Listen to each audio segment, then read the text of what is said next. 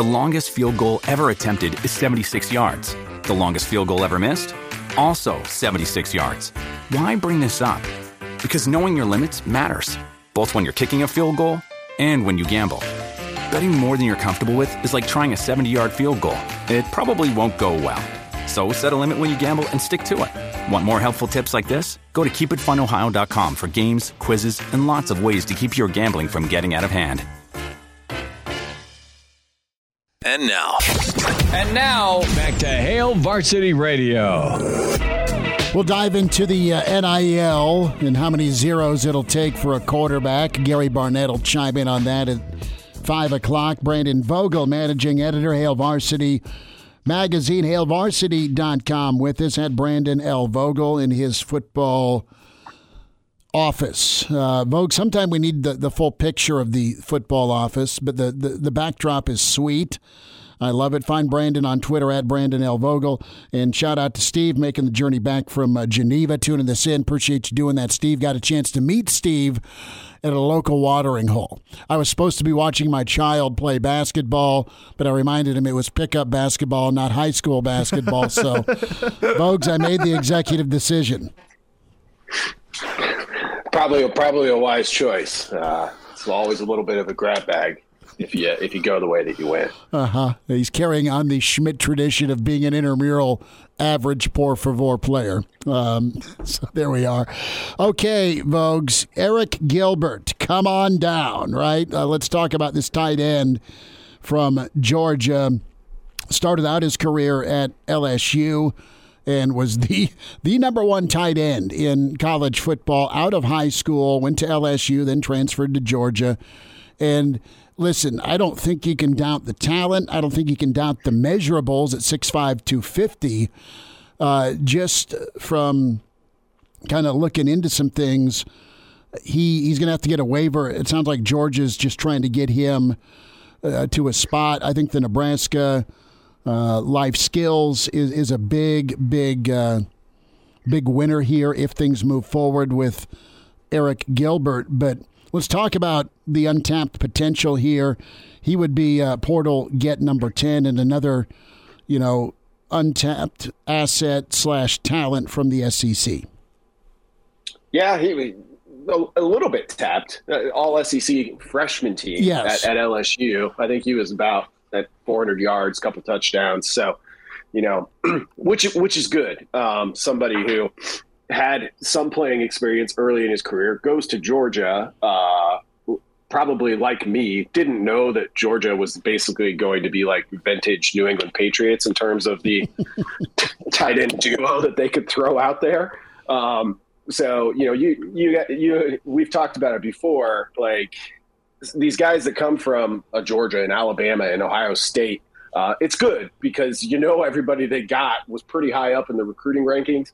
I do always pause a little bit with with people who you know weren't seeing the field a little bit, but with this one, knowing how good those tight ends were at Georgia this year, knowing I think it was last season, you know he he ended up sitting out basically the whole year. I think for personal reasons is is the way that was put. I haven't dug that deep into that, but this is one in, in tight ends a position where you look at that room and Nebraska, I think, would do well to to add an experienced option there, or just add a, another option there because not a lot of production returning for the Huskers. So this one would be, I think, pretty high up on the list for me as I just kind of look at the Huskers roster and see, hey, what's still out there that you'd like to shore up a little bit. And Brendan, when you look at the background with a guy like Gilbert, I mean, he's got all the talent in the world. One of those guys that was projected as being a future top 10 pick when he came out of high school. You had anonymous uh, SEC director of player personnel call him the highest graded player in the country, regardless of position, coming out of high school, and flashed in his one year at LSU. But then he transfers to Florida for less than a semester. And then he's back in the transfer portal. He's off to Georgia where he's there for a semester. And now he's back in the transfer portal. And uh, one thing I noticed, I don't want to read too far into this, but I noticed on his Twitter page when he posted his spring highlights, or excuse me, his fall highlights with Georgia, that it was all him going out and, and catching the ball. And with a 6'5, 250 frame, you think this is a, a guy that, that envisions himself one way and then he shows up to different programs and they see him another way? Or is this just a case of a guy who wants to see the field and is transferring around until he finds a spot that's going to put him on the field.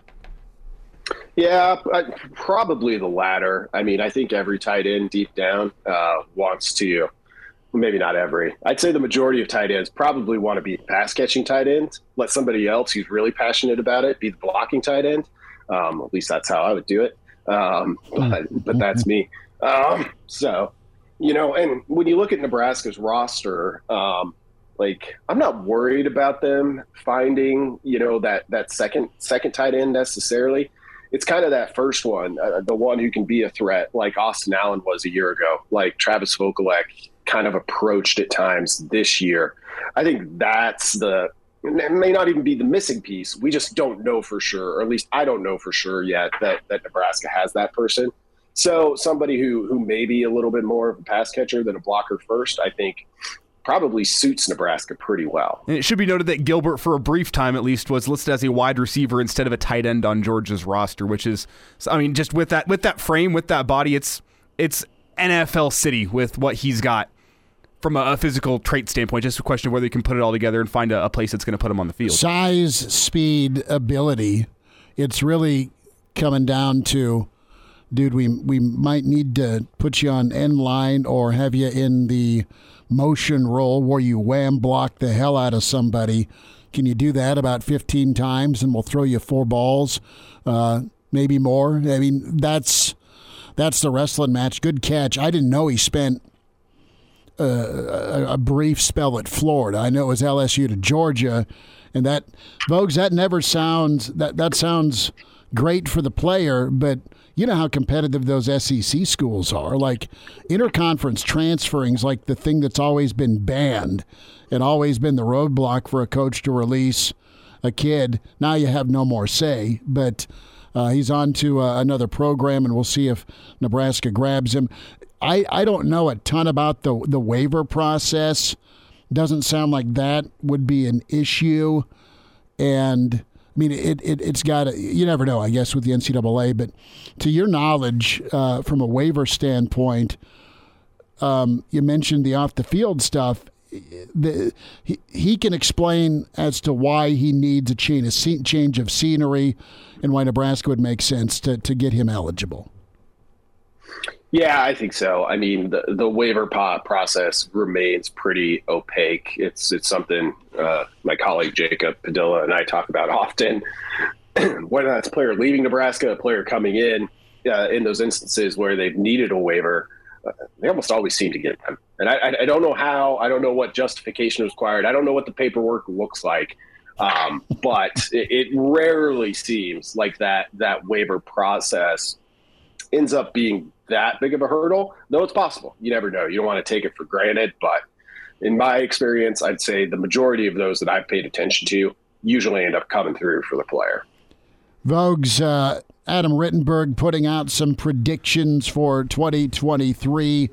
We always bump into Adam at, at Big Ten Media Days, and I want to get your response to one of these uh, predictions. Deion Sanders will upgrade Colorado but growth could be gradual. The Buffs have a very intense early schedule. Nebraska on that schedule, TCU, their opener, SC, Oregon. So it'll be fun, but Colorado may not be ready made yet. Uh, there's a lot of discussion about the Buffs, be it Brewster and his drill sergeant mentality or just Deion and his no nonsense ability as this thing's progressed from wow they got him to man he's on TV everywhere to the documentary series that'll be on Netflix, are you buying or selling Deion right now early on in this process at Colorado? Uh, I'll probably cop out and say I'm holding for now. um, when the hire was made, like I didn't, I honestly didn't know what to make of that one because like you know why Colorado did it, and you know it it came with like an immediate talent upgrade uh, for what was probably one of the worst P5 rosters in college football last year. So that's that's good. Um, but Deion's so like larger in life, and you know he was there at Jackson State for three years. It's hard for me to get a great grasp on you know what what they actually are because I mean he came in right away and got like you know G5 level talent, maybe even close to P5 level talent at a school that doesn't have that. So, uh, you know, I don't know that much about kind of the inner workings. I have watched a couple episodes of the Amazon Prime document documentary series that's out now. Um, and that's that's made me a little bit more curious about it. Really liked the OC hire there. Ran down Colorado's schedule just the other day, just kind of like gl- glancing at it, and I was like, you know, if they do really well, this is probably five to six wins based on what we think of the teams kind of going into 2023. And, and I think that would be pretty good, but I also think that would qualify as a little bit gradual. Yeah, and I man, if he's knocking on a, a bowl appearance door, that means they've had to right the ship and close really well based on who they're supposed to start against. Well, And yeah, I think they're going to have to beat some people that people aren't for- forecasting you to beat right now in the, those first five games, which With- with- Nebraska's on that list. with transfers and guys that he's bringing in that are either young, high star kids or some holdovers he hasn't run off or just portal gets that you, that you just never know. Does he go Mel Tucker? Does he go uh, Nebraska? Because Nebraska had a good portal roster last year and still went four and eight. Yeah, I think that's that's the question. I mean, I, I forget off the top of my head how many players are coming from from Jackson State. Um, there's there's more than a couple, including a couple of key ones. Uh, Shedeur Sanders at quarter a quarterback, uh, and then Travis Hunter is coming in the secondary as well. Those those are good gets. And Dylan Rogers, running back who Nebraska was after for a while, and Notre Dame ended up getting pulled him away from from the Irish.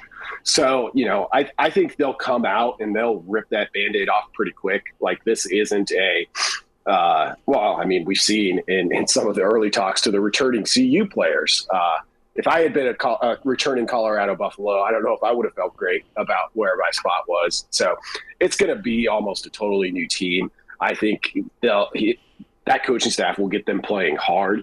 In, in some ways, I think opening against TCU, uh, a team that was just playing for a national title this month is good. Uh, the motivation for that comes comes ready made, and I would expect them to dial it up too. Even though Deion wasn't a part of that Nebraska Colorado rivalry, like I, I, I'm guessing they'll steer into that pretty hard because Huskers are coming to your house.